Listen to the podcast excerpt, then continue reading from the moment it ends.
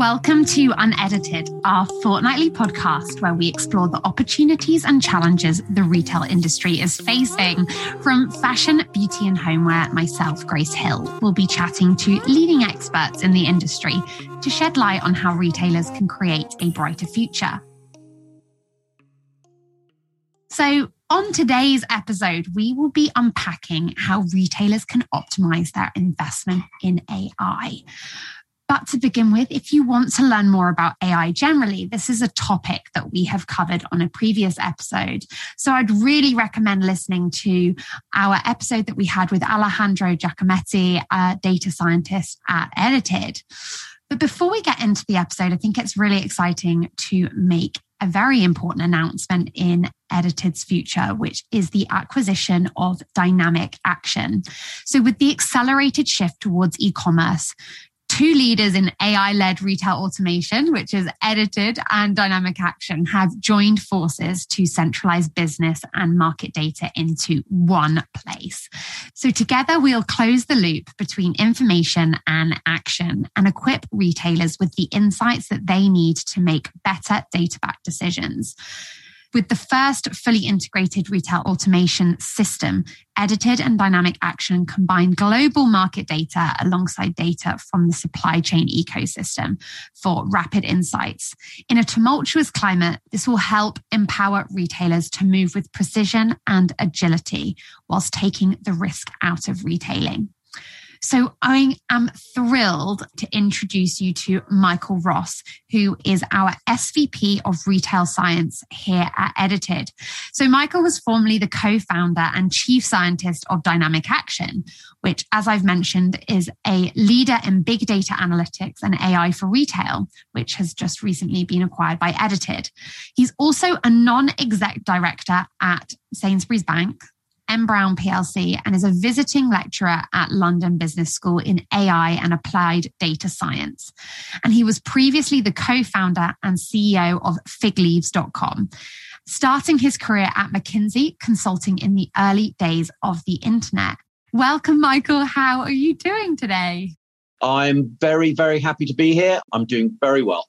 Amazing. And whereabouts are you for our listeners? So they I am currently in sunny Brighton, very windy, but next to the sea. So again, very pleasant, very pleasant this time of year. How lovely. There's quite a few edited members uh, yes, based down yeah. in Brighton. it's a popular destination, but amazing. So obviously, Michael, you have an extensive background across retail and technology. We'd love it for our listeners if you could give them a brief overview of your career so far. Sure. So start quite a long way back. So I'm getting old. I, I've got a degree in maths. So I guess I was studying sort of maths and statistics now over 30 years ago. And interestingly, a lot of what we'll get onto, a lot of what is considered sort of AI today was, was simply statistics 30 years ago. So my background, I then did something entrepreneurial when I graduated. I set up a business publishing maps back in the early 90s. I then joined McKinsey and Company in 1994. And I guess I was in sort of right place at the right time. And I essentially became McKinsey's internet person in London. It was right, right at the beginning. So just when um, Amazon had launched in 94 and people obviously were talking about the internet. And so I became involved in all sorts of interesting projects with newspapers, with broadcasters, with retailers, trying to work out, you know, what this internet was, what it was going to be good for. And I spent five years at McKinsey and then really got caught up in the sort of first dot com boom in the late 90s and left McKinsey to effectively co-found the business that became figleaves.com. So I set up figleaves.com, became CEO in 1999. We launched pretty much exactly the same time as ASOS, Nukes, and Net-a-Porter. We were all sort of founded in the late 90s. Remember very vividly in 2001, Fig Leaves was about three or four times the size of ASOS. By 2004, I think ASOS was about 10 times the size of Fig Leaves. So, but sort of lived through a very brief period where we were, we were much, much bigger than ASOS. But I was ran, ran Fig Leaves for seven years and then exited Fig Leaves in about 2005, 2006, and then co-founded a business called eCommera. And eCommera was a part technology platform offering, and we ended up running the e-commerce for the likes of Asda and House of Fraser. And then we were also a data business, and, and we recognized that retailers were sort of struggling to make sense of all of the data that their digital businesses were generating. We ended up selling the e-commerce side of the business and sort of spinning off the data business into a business that became Dynamic Action. And so then I spent subsequent seven years building the Dynamic Action business. And then we were acquired by Edited earlier in 2021. I mean, what a broad range of experiences as well. And I feel like the fact that you've not only been a retail CEO, but you've also got that experience in consultancy, but also the background in tech as well, which I feel like makes a pretty interesting skill set and experience to draw upon. And I guess, you know, ultimately retail has undeniably gone through major changes over the past 18 months, which yes. has expedited the future of retail. I guess from your expert opinion, what are the main drivers of the future of retail, would you say? So, look, it's a it's a big question, and I guess it's trying to you know answering this sort of question. It's it's always my mind is like, where do you anchor? Where do you start? I would typically start with technology because it's technology whether we like it or not, it's technology that is the sort of catalyst of, of, of transformation. I think technology is both transforming how customers are behaving. So customers are sort of voting with their mice or with their feet. You know, the, the shifting customer behavior again is, as you pointed out, has been massively accelerated and amplified by COVID. It's obviously shifting before then. But equally, technology is changing what happens sort of inside businesses.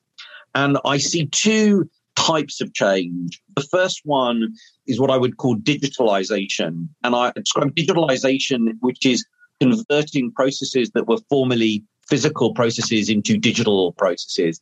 And again, we're all familiar with that as consumers, but equally inside enterprise, inside businesses, increasingly their worlds are being digitalized.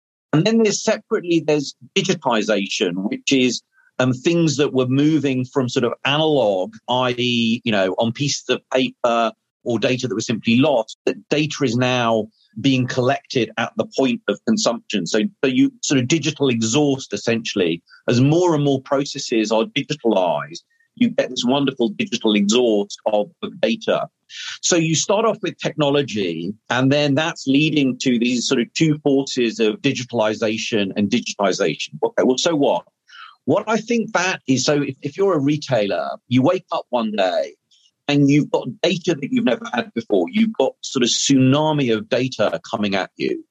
You've also got levers that you've never had before. Your ability to pull levers, whether it's pricing levers or, or personalization levers or managing sort orders or whether it's on digital marketing. You've got these much, much more fine grained levers than you've had in the past. As retailers been atomized, I mean, that massively complicates what the world for a retailer looks like. So again, let me take one example. One retailer I'm, you know, we're working with, you know, they are moving from saying, you know, we set a single price for a dress and then maybe we change it. We have a couple of markdowns at the end of the season. We are now going to move to personalized promotions by SKU, by store, enabling customers to walk into a store, scan products, and get a personalized price. So we maybe moved from setting, you know, a few hundred or a few thousand prices a few times a season to setting millions of prices. You know, complete explosion of complexity. Yeah. And we might change that, you know, 10 times a day. So then moving from one or two big decisions a year to, to literally millions, millions of decisions a week.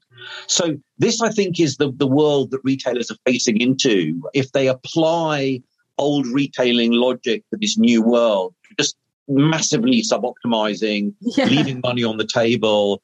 And when your competitors are being much more agile and nimble, sort of, it's not a winning formula. And so what does that mean? That means you need to think of AI and algorithms as your new colleagues. And it's not that they're going to replace humans, but they're going to amplify humans and they are going to take sort of cognitive burden, both in terms of solving the problems and then how executing at scale. So I think, you know, there's a lot of elements to that. But if I say, you know, fundamentally, what does the future of retail look like? I would say it's got sort of three core building blocks. The first one is what I would call decision re-engineering. Retailers needing to rethink the fundamentals of how they make decisions, whether that's the frequency with which they make decisions, the granularity, the specificity of how they make decisions, or the logic of how they make decisions, number one. Secondly, management is going to need to change. You know, when you move from making a human level number of decisions to millions of decisions, the whole question of decision management and like what the role of the humans and the machines are, that needs to change. And I think and we look forward to a future of these sort of hybrid teams of, of humans and machines. And then finally, how you evaluate performance, everything to do with metrics and understanding how retail's formed is going to change. And, and fundamentally, you know, old retail you could look at aggregated averages, you could look at your store like for likes, and you could really understand how the business was performing. The nature of retail, the way it was nicely sort of quantized into individual stores made it relatively easy to actually understand performance. The problem is once you get into sort of omni-channel retail, customer centric retail, and you've got millions of customers and millions of keywords. Looking at aggregated averages no longer gives you any idea of what's actually happening. So there needs to be this kind of complete reassessment of how do retailers actually understand and evaluate their performance. I think you've said a number of like super interesting points there. And I'm imagining merchandisers or planners listening to you speak, Michael, and think, oh my goodness, I cannot imagine doing promotions that are personalized and, and may impact millions of price changes a day. And I think it goes back to, as you said, like having machines or technology almost on your org chart and kind yeah. of playing to the strengths and weaknesses of each, right? Like, as you said, humans are still very important in the role yeah. of retail, but it's like actually what is the most effective and efficient way of combining the two for ultimately better business performance, right? I, I love the concept of kind of like a, a retail trading floor. And I think yeah luckily having had exposure to some of the most successful retailers in the world that's definitely kind of the type of a model that you can see them starting to adopt and yeah. and how that is breeding success but I wanted to talk about a recent article that was published in the Harvard Business Review that was co written by yourself. It was called Why You Aren't Getting More from Your Marketing AI. It would be great if you could kind of unpack, maybe for our listeners, the main issues that you investigated in the article firstly, even in the article, it's marketing in its most most general sense. And certainly all the principles actually really apply to, frankly, a very broad type of decisions, as I'll sort of explain. So I think the first thing to sort of unpack this is, is to start with decisions and to say, look, as I said sort of earlier, one of the key fundamentals for retail now is to look at how retailers make their core decisions and how all this new technology allows them to make decisions differently. What sort of decisions are we talking about? Whether that's pricing decisions, first price or markdown price, promotional decisions, digital marketing decisions, allocation decisions, replenishment decisions. These are the sort of core day to day trading decisions that retailers are making. And I would say all of those types of decisions share common characteristics. Retailers have choices, They're decisions where, you know, you might have a choice of one or two things? Is it sort of yes or no, or one of three or four things? Or it might be you can choose any number. You know, you can choose any number from one to hundred. So the retailer has to sort of make a decision out of a number of choices, and there's uncertainty. There is uncertainty. Now there are certain other decisions we could get onto that don't have inherent uncertainty. But the sort of decisions that we're most interested in is where there's some underlying, whether it's price elasticity, you know, I want to mark down, I want to understand what happen to a pricing, whether it's understanding customer intent, for example, or predicting customer churn. These are the sorts of decisions where there's some underlying, you know, the state of the world is not known with certainty. And so when you think about these decisions, there's a, a lot of thinking actually quite old from the sort of 50s and 60s called decision analysis, which is how you analyze these decisions and you break a decision down into thinking through, well, what are the options? You know, given every decision, what are the options? What's the uncertainty? Given the uncertainty and the possible decisions, well, what, what are the possible outcomes? And then deciding on what will, given a retailer's objective, that will then inform what decision you will make. Now, most retailers, for most decisions, they don't think of the structure like that. You know, it's much more intuitive, but what's going on is that, that's, I would say, is the sort of scaffolding that sits underneath the decisions is sort of uncertainty and choices. And the decision logic is then, well, how do I make these choices given uncertainty? What we saw in this article is essentially the, the question we were kind of grappling with is well, businesses are deploying AI. And in that context, when we're using the term AI, we're really talking about the sort of machine learning part of AI. And when we talk about machine learning, we're talking about machine learning as a prediction technology. So we're basically saying, look, businesses are using AI to make predictions. And whether that's about customer churn or whether that's about price elasticity or whether that's what next season's color is going to be. You know, AI is AI. They're using AI to predict things. But one key insight is that we say a prediction is not a decision. You know, just because I can predict that a customer has a 70% likelihood of churning, or just because I predict that you know, I can predict the price elasticity of a particular product category. That doesn't tell you what decision to make. A decision is a combination of some prediction and some human judgment. And so we thought, again, one thing that I think people easily confused about is they think that AI is the decision. Well, doesn't the machine just tell me what to do? And the answer is no.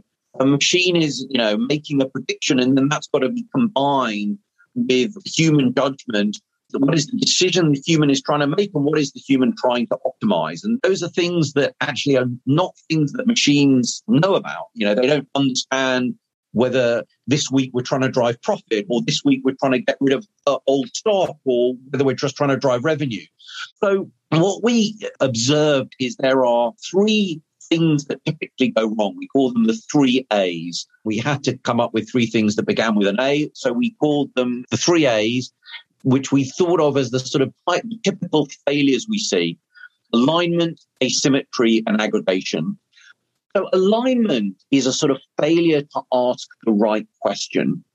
A good example of this is the world is very keen on building churn models at the moment. Most retailers are saying, you know, we've got to predict churn, we've got to predict churn. And when you drill, and it's not that that's a bad thing to do, but again, predicting churn is not a decision. It's not that you, you suddenly you wake up one morning, you've got a churn prediction. Your business is, is going to be no better as a result of that. What you care about is making interventions that will reduce churn. That's the business decision. The business decision is can we make some interventions, whether that's a promotional intervention or a messaging or something, some mechanic that reduces our churn. And so Okay, now we're getting closer to, okay, we, we need a business decision that says what we're trying to do is actually increase our customers' profitability by making an intervention. And we have a churn prediction that will inform that decision. But even that realizes what you see is we ask the wrong question because think about a good analogy is in voting. Um, we're all familiar with all the craziness around political advertising. And yeah. whatever color you are, you know, if you're if you're into political advertising, political advertisers aren't interested in predicting whether you're going to vote Labour or Conservative. What they're interested in is can we persuade you to change your mind? They're interested in the swing voters because the people who have made their mind either way, frankly, you're just wasting money. And so, similarly, back to our churn problem, what you're really interested in is not really predicting who's going to churn, but you want to predict who's influenceable. And they're the people that you actually want to invest money on. And so that for me is a really good example of alignment. Like, actually, how do you predict the right yeah. thing? Asymmetry is another really interesting problem because in many decisions that I guess as consumers we used to, let's take you know, an, a prediction that Alexa might make when you ask for a song or image recognition on Google. There's enormous amounts of cleverness and complexity in the voice processing and the natural language processing. But at the point that Alexa is making a recommendation, it's simply picking the song that it thinks has the highest probability of a match. And generally, the value of being right and the cost of being wrong pretty symmetrical. You know what? If I ask for a song and it plays the wrong song, no one gets hurt. It's not the end of the world. But there are lots and lots of decisions where actually the value of being right and the cost of being wrong are very unequal. Let me give you a, a, an example in fraud. You're a retailer and someone places a thousand pound order. You know, if you accept the order and it turns out to be fraudulent, you're going to lose your thousand pounds or the cost of the goods. But if you reject the order, you're potentially annoying or losing massively high value customer. And so making that trade off and understanding what the right cutoff is, you know, if you have a model that's predicting whether an order is fraudulent, the cutoff is certainly not 50 50. You know, you have to be much more thoughtful about, well, what's the right, you know, what's the value of being mm. right and the cost of being wrong. And then the final thing we see people going wrong is sort of aggregation of people, you know, not recognizing in this very, very atomized world that you can make decisions at a much more granular level. And, and again, I'll, I'll bring this to life with a couple of examples. You know, I see businesses building customer lifetime prediction models at an individual customer level but still, when they come to take action, they take action across seven segments.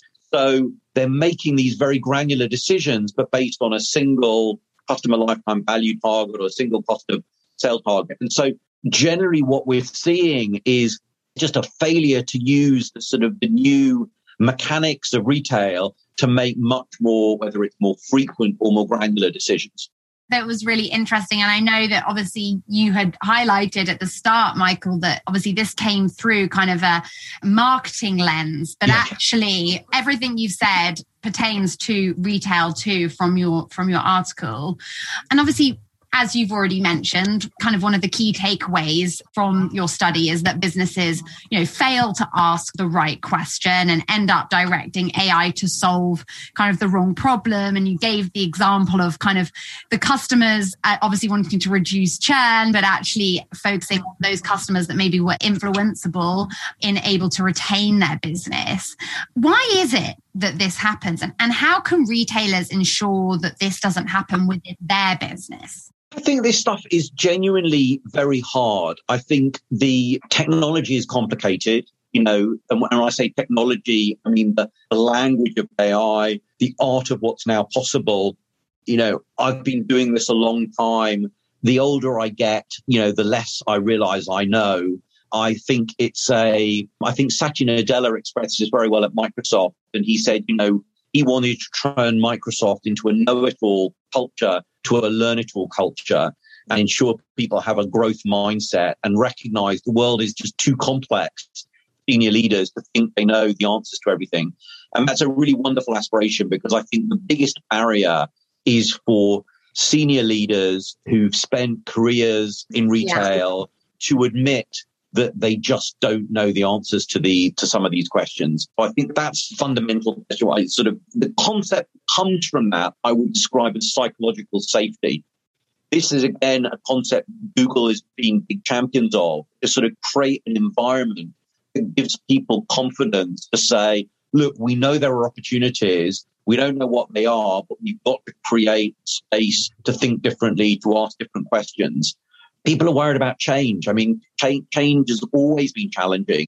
And so the businesses I think that do really well and the people who do really well are the ones who create an environment of openness to think differently and willingness to say that what just, you know, there's no sacred cows. We've got to be willing to look at how we make decisions, challenge the status quo, challenge silos. One client I was talking to recently and we were talking about silos and he, he made this great comment and he said, Michael, all the silos are smart. Every silo is individually really, really smart. But a lot of the really hard stuff is the stuff that crosses silos. Let me bring this to life. You know, merchandisers own inventory and pricing and promotions. and the marketing team own all the digital marketing spend and what goes on Google Shopping.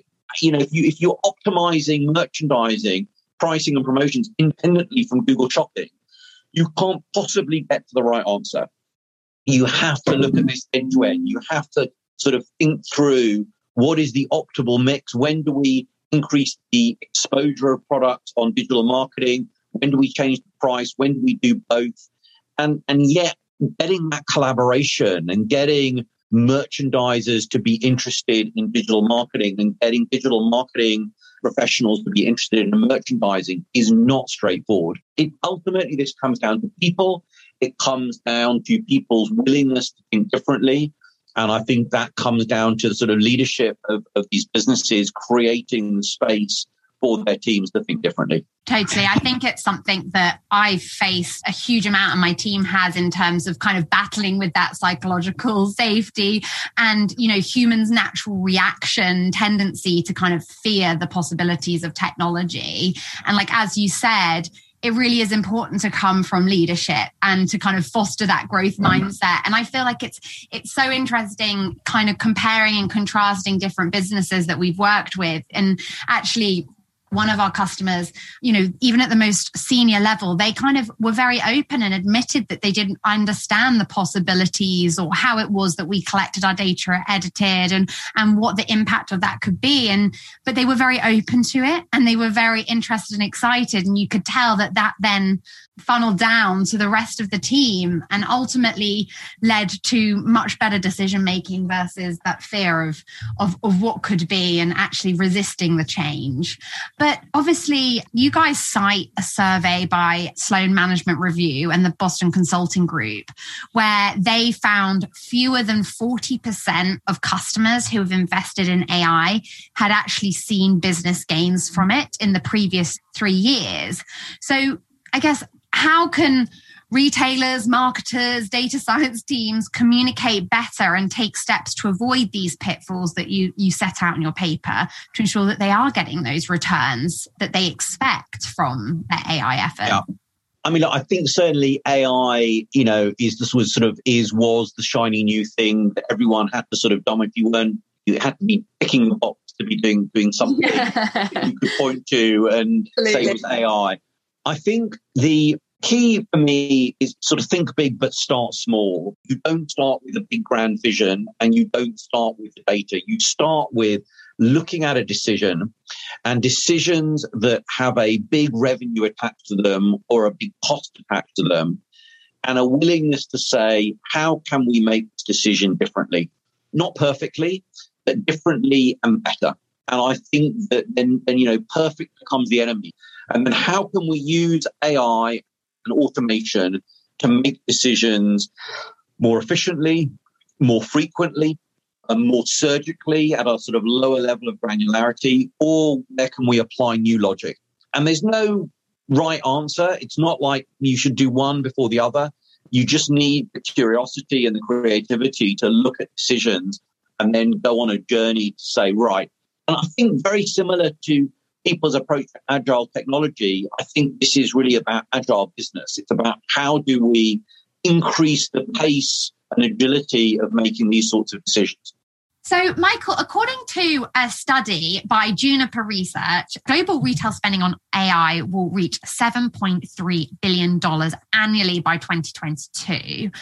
However, retailers have always been or, or tended or have a reputation to being slower to adopt technologies in comparison to other industries. Why, why do you think that is? And what are some of the kind of common mistakes and misconceptions that you've seen when it comes to retailers' application of AI?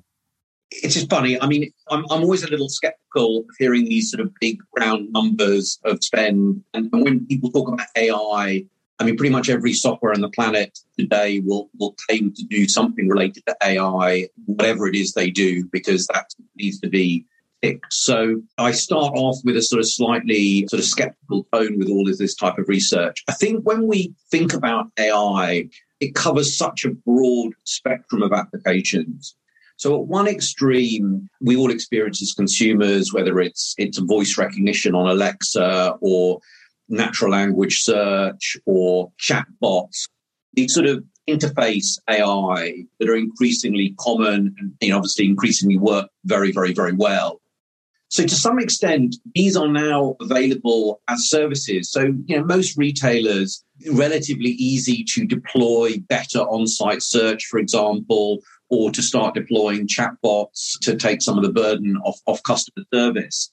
And I wouldn't say these are wildly, you now might consider these just main, mainstream software. If you're going to a, a call center vendor or you're going to any on-site search vendor, it's like, well, bingo, you you just deployed some AI, but it's not as though the retailer or retailers had to sort of do, you know, make any massive change to their business to do that. It's just sort of yeah. let's call that that's AI as part of sort of business as usual. I think where it gets more complicated is when you get into sort of more, let's say, the more sort of machine learning aspect of AI, which I think of as AI as a prediction technology. And in that regard, you know, retailers are, there's lots of predictions that underpin retail. You know, how, how, do we set prices? How many units of something should we order? When do we mark down? How much do we mark down? When do we send a promotion to customers? These are decisions that have uncertainty and where a kind of a machine learning prediction can potentially help retailers make better decisions. And I think the challenge is that when you, you think about, you know, this sort of machine learning, and you think about different domains that, that machine learning gets deployed, there's so many elements of it in terms of what competitors are doing, what's going on in the market. They're just sort of unknown and probably unknowable. So the uncertainty in retail is very, very, very different. And therefore, the complexity of applying AI and machine learning to these types of decisions are sort of quite a different type of problem than a lot of the sort of mainstream AI that, that we're all now used to. What does that mean? Look, it means, you know, for most retailers, and, and let's take most successful retailers, they found a very successful formula. And if you look at whether it's the likes of, you know, let's take Zara or H&M, let's pick on Zara. There was a period of four or five years where Zara was opening a store every day, you know, opened something like 1,500 stores in a four year period it's an incredibly complex execution, but it's a very, very simple idea. You know, we find a store format that works and then we open more stores. And I think that's probably one of the characteristics of successful retailers. Up and, you know, in store based retail, the whole challenge was around finding a format that worked and then opening more stores and then being absolutely sort of militaristic about execution and doing the same thing every day in every store. What we're now finding with digital retail and digital retail growth is driven by customer acquisition and retention. The, the complexity of, of retail, the growth model, the uncertainty of these decisions means that it's extremely challenging for retailers to sort of adapt to this new world. And I think that the consequence is that understanding how you should actually deploy sort of machine learning in a way that drives business value is just a hard problem. And that it is easy to do badly, easy to do things that don't add value or destroy value. And retailers don't like that. You know, they're cautious. Uh, I would say good retailers are often very simplistic in their approach, and that's not a negative. They like keeping things simple. Retailers, good retailers, always been simple. There's this cautiousness amongst the industry because as you said there are examples of where it has gone so wrong. For those you know maybe people that are listening who or retailers that are new to adopting ai where would you kind of recommend that they start and why to make sure that they don't have those same pitfalls that other you know retailers have have or face the same casualties? Again great great question. I mean for, for me the, mantra is to sort of think big but start small. And where would you start? Start with decisions that either are costing you, either where you where there's basically big dollar value, and that can either be where you're spending a lot of money, so where there's a lot of cost, or that's touching a lot of revenue. Number one. I think the second one, and this is I think probably the hardest step, understand how bad things are today. So one retailer I was talking to recently, and they were thinking about deploying some more sophisticated AI to drive their on-site orders to improve the when you search for dresses on their website, the order in which the dresses are sort of returned. And they had a sort of very vague objective. They sort of said, well, you know, we just think we want to improve the customer experience. The problem is that is if you don't have a clear problem you're trying to solve, it's very hard to understand one how you can ask the AI sort of the right questions, but also you know it's hard to recognize success if you're not clear on the problem in the first place. So what we got to is is actually, and this is again I think sort of culturally hard, is to let well let's go and analyze current performance of this sort of on-site search to work out well how how well is it performing. So that, that raised the question of, well, how do we evaluate it? And, and the business up until this point, well, they said, look, we focus on click through rate. You know, success is are people clicking on the search results, which doesn't sound like a stupid way to evaluate a search engine. But what it turns out is that if you focus just on click through rate, the AI is going to basically promote all the products that are typically bestsellers, popular, you're going to sell anyway, that lots of people like clicking on. And what you end up with is a massive rump of products at the end of the season that haven't sold and you need to mark down. And so, actually, what we analyzed is well, what percentage of the range was actually never getting viewed? But we found that if a business with something like $100 million of inventory, something like $20 million of inventory was actually not getting viewed at all, or was getting, you know, less than five views. So suddenly you realize, okay, now we've got a real, we've got a real problem to go after. The issue is that we are overexposing a set of bestsellers that frankly we're going to sell out anyway. And we're underexposing this sort of underclass of products that can get buried. The analogy would be, oh, they're at the back of the store and no one ever sees them. And then, oh, you know, we've got to mark them all down to get rid of them. So if one can frame a problem, and again, in the, in the example of this specific retailer, it was a very easy to quantify problem. We could see that there was tens of million dollars of inventory. They could see that their markdowns, you know, were, were, increasing over time, the end of season markdowns. And we could see that this problem was worth about, you know, five or six million dollars a season. So the nice thing about that is, is we could then say, okay, well, that allows us to one, recognize success because if we can start seeing that number going down, we're happy. But also we could be confident that, you know, a one, two million dollar improvement would be very meaningful in, in the scale of the business. And then the problem became what we then talk about is well, how do you then translate that business problem, um, this sort of over and underexposed products, into a data problem? How do you translate that? And that, again, I think is the next really hard challenge. You know, the business people have a real intuitive then sense of the business problem, but they need to translate that into something that the data scientists can go and solve. And this is a topic, you know, wearing my edited uh, DynamicAction hat is a problem we think about a lot, which is how do you effectively rank products to optimize profitability and profitability across the season? So that for me is an example of of how do you start small? You start with a bite-sized problem. You start with something really specific that, that the business can understand. You quantify it you can see that you know you are wasting money or missing opportunities today. And then you can translate it into a kind of a roadmap where you can fix you know start small and just fix incrementally recognizing you know that you can see value along the way. I like that's fascinating as well how you gave insight into the fact that actually the original click through challenge and measure of success actually was wasn't ever going to be a successful measure of success because of the influence yeah. that AI was already having on that measure, which is super, super interesting. So, obviously, you've mentioned like your experience at DynamicAction and edited and kind of the problems and the opportunities that we face with our customer base. And obviously, a huge part of our work is helping our customers really understand market opportunities.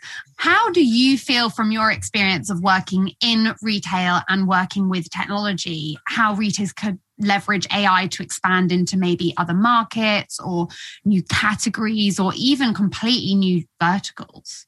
So I think most retailers uh, sort of typically are thinking on on different horizons. There's a, there's a relatively standard way of, of, of, thinking about the world in terms of what's sort of horizon one, horizon two, horizon three. You know, horizon one is how do we optimize business as usual?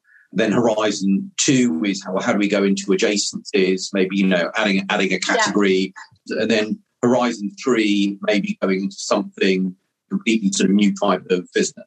And I think when you start thinking about new categories and new geographies, that always comes with lots of uncertainty and complexity. So, and wherever I see uncertainty and complexity, you think, okay, well, how can we use data and AI to sort of reduce that? Every time as a business you have choices to make, you think, well, we should be able to use data and apply AI techniques to reduce risk or quantify the uncertainty that will help us make a decision. So, so taking some of the examples, one of the things we do a lot of, let's say with new categories or, or increasing categories, is to look at a business and look at it firstly through the lens of customers and saying, okay, we can now understand customer profitability at an individual customer level.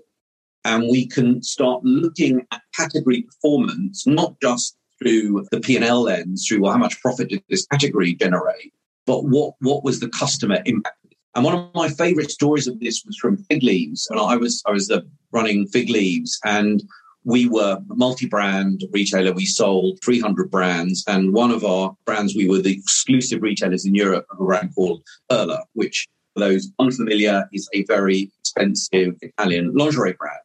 Now, what was interesting about La Perla is when you looked, in fact, I remember a conversation with one of our buyers, and she came to me and said, Michael, we, we need to delist La Perla it's a disaster. You know, it's got a very low margin. It's got very, very high returns rate because of the photography standards La Perla set. You know, it costs us a fortune to photograph it.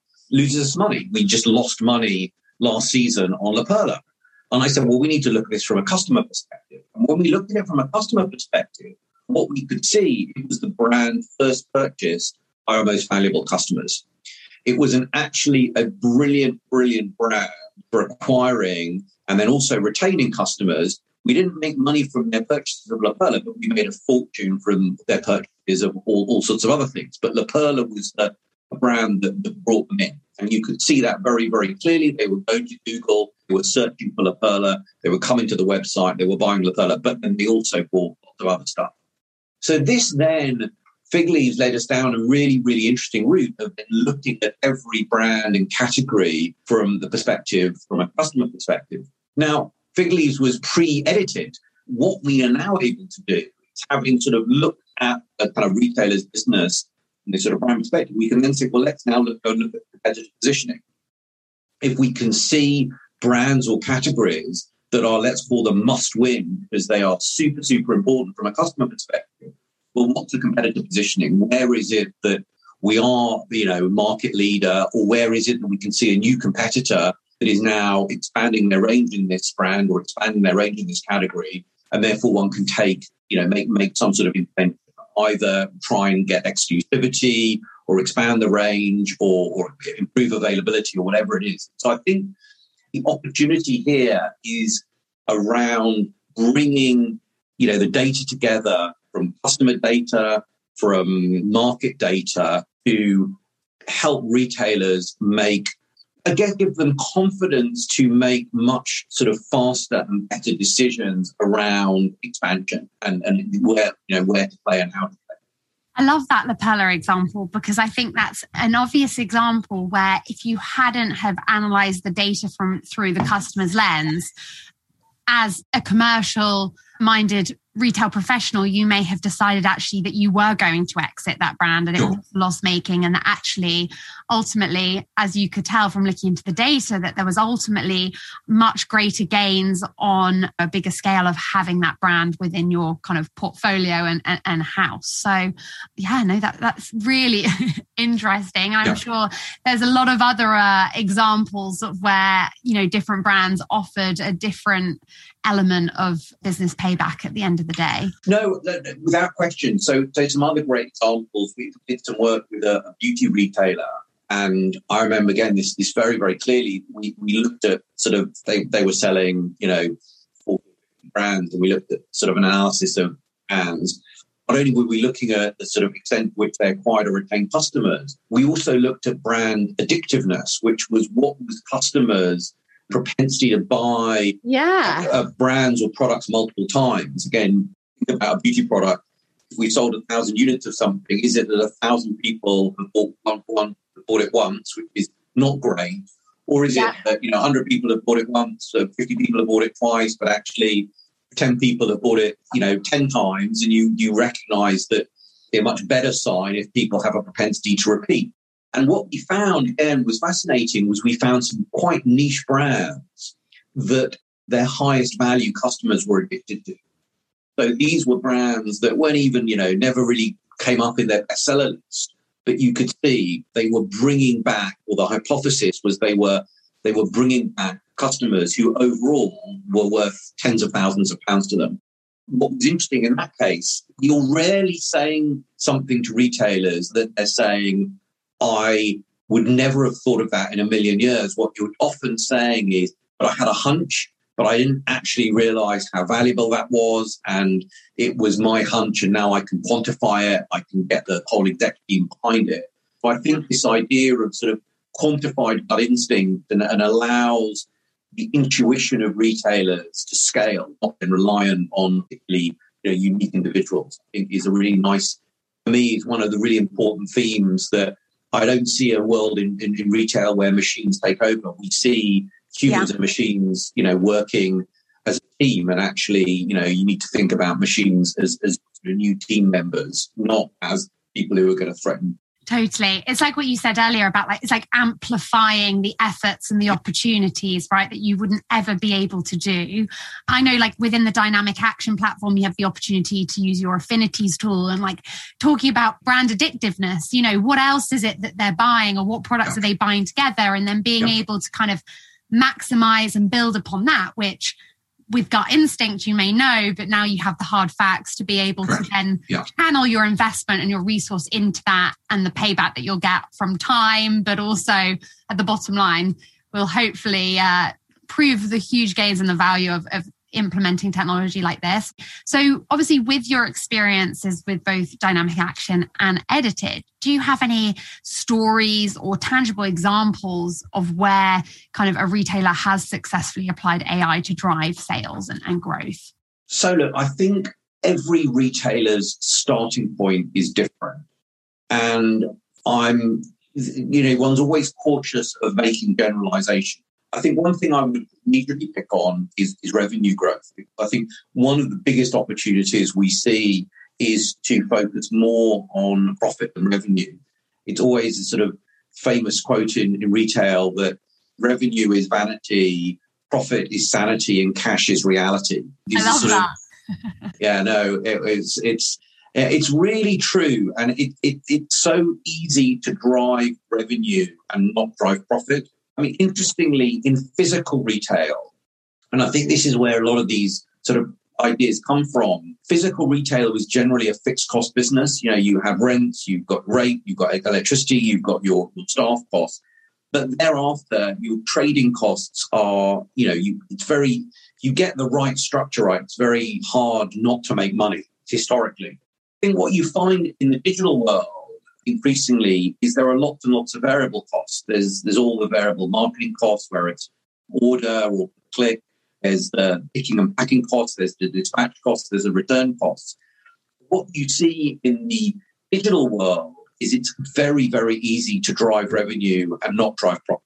And the reason I say this is because when I think about the clients I'm working with and have worked with over, over the years, the answer is often not about increasing revenue let me give some examples.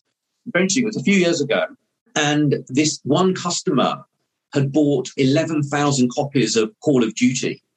And this was a business that it was a multi channel retailer and it was selling PS4 games and sort of PlayStation games. And as a loss leader, which was very, very common, probably still is common, that when, they, when the new game launched, they were being sold in stores as a way to bring customers into the store.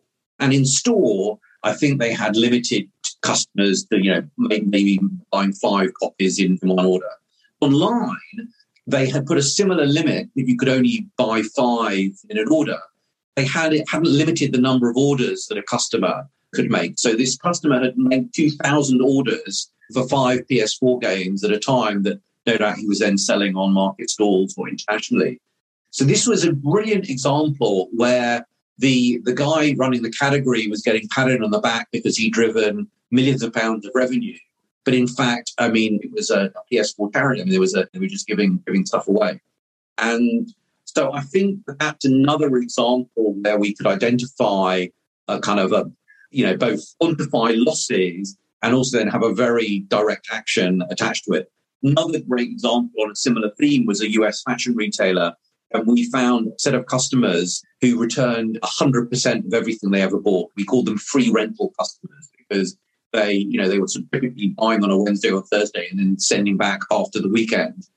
And you know, one customer in particular, I think had spent $100,000. It was a gold customer because, of course, the gold, silver, and bronze was based on their revenue, not their profitability. So they were yeah. rewarding that customer with, with, lots of free beers and additional promotions, and the customer was sending back everything they were buying. So that's for me another another really really good example. And then I mentioned earlier the idea of these sort of sort orders and sort of under and over exposure. That is for me again a recent example where most retailers are, are sending a, a product feed to Google Shopping. Google Shopping for a typical retailer is an increasingly large percentage of their paid marketing spend is on Google Shopping. And again, it's it, it's typical for retailers to send their entire product feed to Google because that is technically much the easiest thing to do. However, what we could see is that there was a huge amount of spend on products that were either completely sold out, that were about to sell out, that were very, very fragmented and therefore weren't converting or never existed and had just ended up in the product feed through technical errors.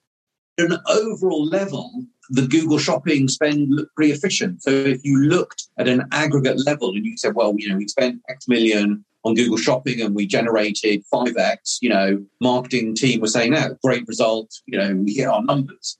Actually, when you when you looked at a kind of more atomic level and you said, well, hold on a second, yes, overall it's been efficient, but we could have saved millions of pounds and achieved the same top line revenue and, and actually start aligning Google Shopping to our inventory position and saying, well, how, you know, how can we actually use Google to help drive sell through versus just simply exposing products that are going to sell out anyway? That led to a, a much more thoughtful and constructive conversation. What we, we ended up with was what I would describe as profit optimized product feeds, where you were sending every hour to Google a product feed that was aligned to driving total business profit, not purely on a sort of a siloed marketing outcome. I think that's a great example of demonstrating how, like, as you said, in silo, yeah. these metrics can look great and can look fantastic and you're achieving your objectives. But actually, when you combine that with other metrics and actually look at the, the full picture, yeah. it's not actually probably telling you what you thought it was saying. And no, and look, I think I think this is a great, you know, spend the whole podcast just talking about this because I think when you you know most retailers have been set up functionally you know and there's a there's a buying function a merch function supply chain marketing yeah. digital and up until a point, you know, what happens in these businesses is you take high level objectives and you cascade them down into sort of functional objectives, and then the functional leads do the best job they can to say, okay, well, then what are the right metrics to optimize my bit of the jigsaw puzzle? And then I think two, two or three things change. The first one is, you know, the world changes. You know, 10 years ago, you know, Google Shopping or 15 years ago, Google Shopping didn't exist. You know, marketing could optimize pretty independently from merchandising. But as the sort of the landscape changes, you know, those, you know, optimization that made sense in the past stops making sense, number one. Number two is, you know, we've got data we've never had before. You know, in the past, this data was not captured or expensive to capture. We've now able to sort of what I would call sort of instrument the business in a way that simply wasn't possible in the past. And I think thirdly, the business challenges are very different. You know, again, in the past, retail was very profitable. They were growing, they were expanding. You know what? Optimizing to the last, you know, pound of digital marketing spend. It just was not. It was not a priority.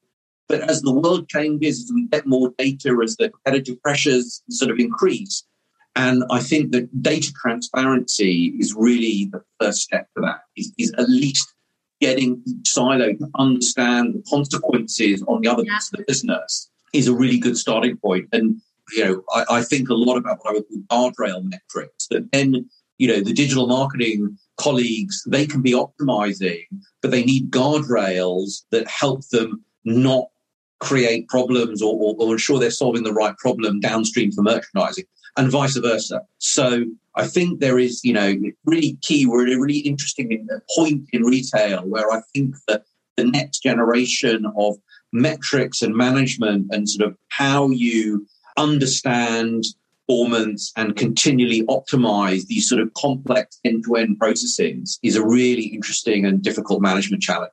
Yeah, I've, we were having a conversation earlier today actually and talking about kind of just how actually the data transparency you're talking about is just such a powerful communication tool cross functionally within businesses as well and connecting them together to ensure that you ultimately are making the right decisions for the business at a total level. I think creating that sort of culture of data transparency is incredibly powerful if one can get it right. Yeah. And I think as well, it's interesting to reflect on that, not just internally within an organization, but an organization with its partners as well. And, yes. you know, we know that a lot of our customers will use our market intelligence to actually kind of have more effective conversations and collaborate with yeah. whether that's their wholesale partners or the brands that they work with. You know, we've had examples of customers uh, or suppliers have been asked to offer a cost price reduction because of products maybe not performed or met expectations. Yeah. And they're actually able to use the market intelligence data to actually say, challenge them on that and say, actually, no, this is one of your top performing products. And, yeah. you know, ultimately that saved them a huge amount of money because they've been able to use that data to support their business case and you know maybe offer alternative lines or other areas in which that they can um no, no i think it's a very good point because i think what you see is historically as i said you know many businesses sort of see this sort of information as power and hold information very very tightly i think what you can see is that you know it's clear that there is some data that retailers are sitting on that is obviously sensitive and proprietary and is massively gives them a huge competitive advantage. But equally, there's a lot of data, particularly say supply chain data, where actually you get massive efficiencies through collaboration through through the supply chain.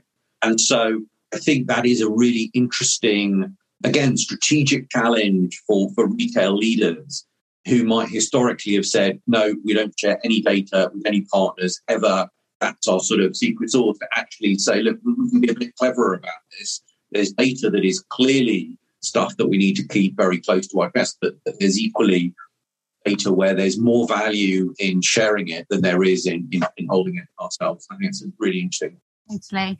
Well, Michael, this has been such a fascinating conversation, and thank you so much for for joining. And I think one thing we always ask any of our guests is, what is the one thing that you would love our listeners to take away from this episode? What would you like? Um, well, the one thing I'd love them to take away. It's a great question. I'm not even sure I talked about it, but I think the one thing I would like them to take away is the distrust of averages. I think one of the things I see in this sort of the world that we're in now, yeah, this sort of atomized digital world, whether you're talking about customers, whether you're talking about products, whether you're talking about digital marketing on Google, um, averages are the enemy.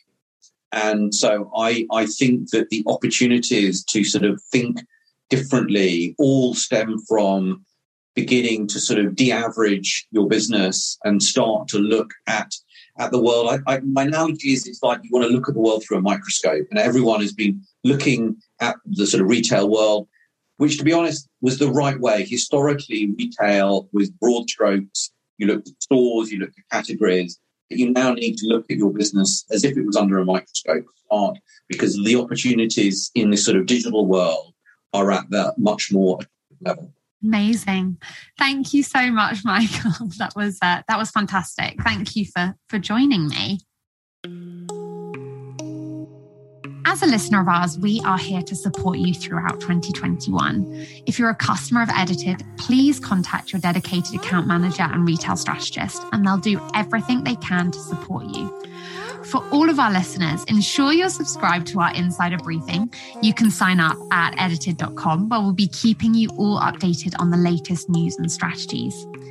If you've enjoyed today's conversation with Michael, please make sure you subscribe to keep in the loop with future episodes. And we would love it if you could tell your friends or family about us. And if you have any further questions, you can get in contact at unedited at edited.com or tweet us at edited underscore HQ. Thanks. Bye.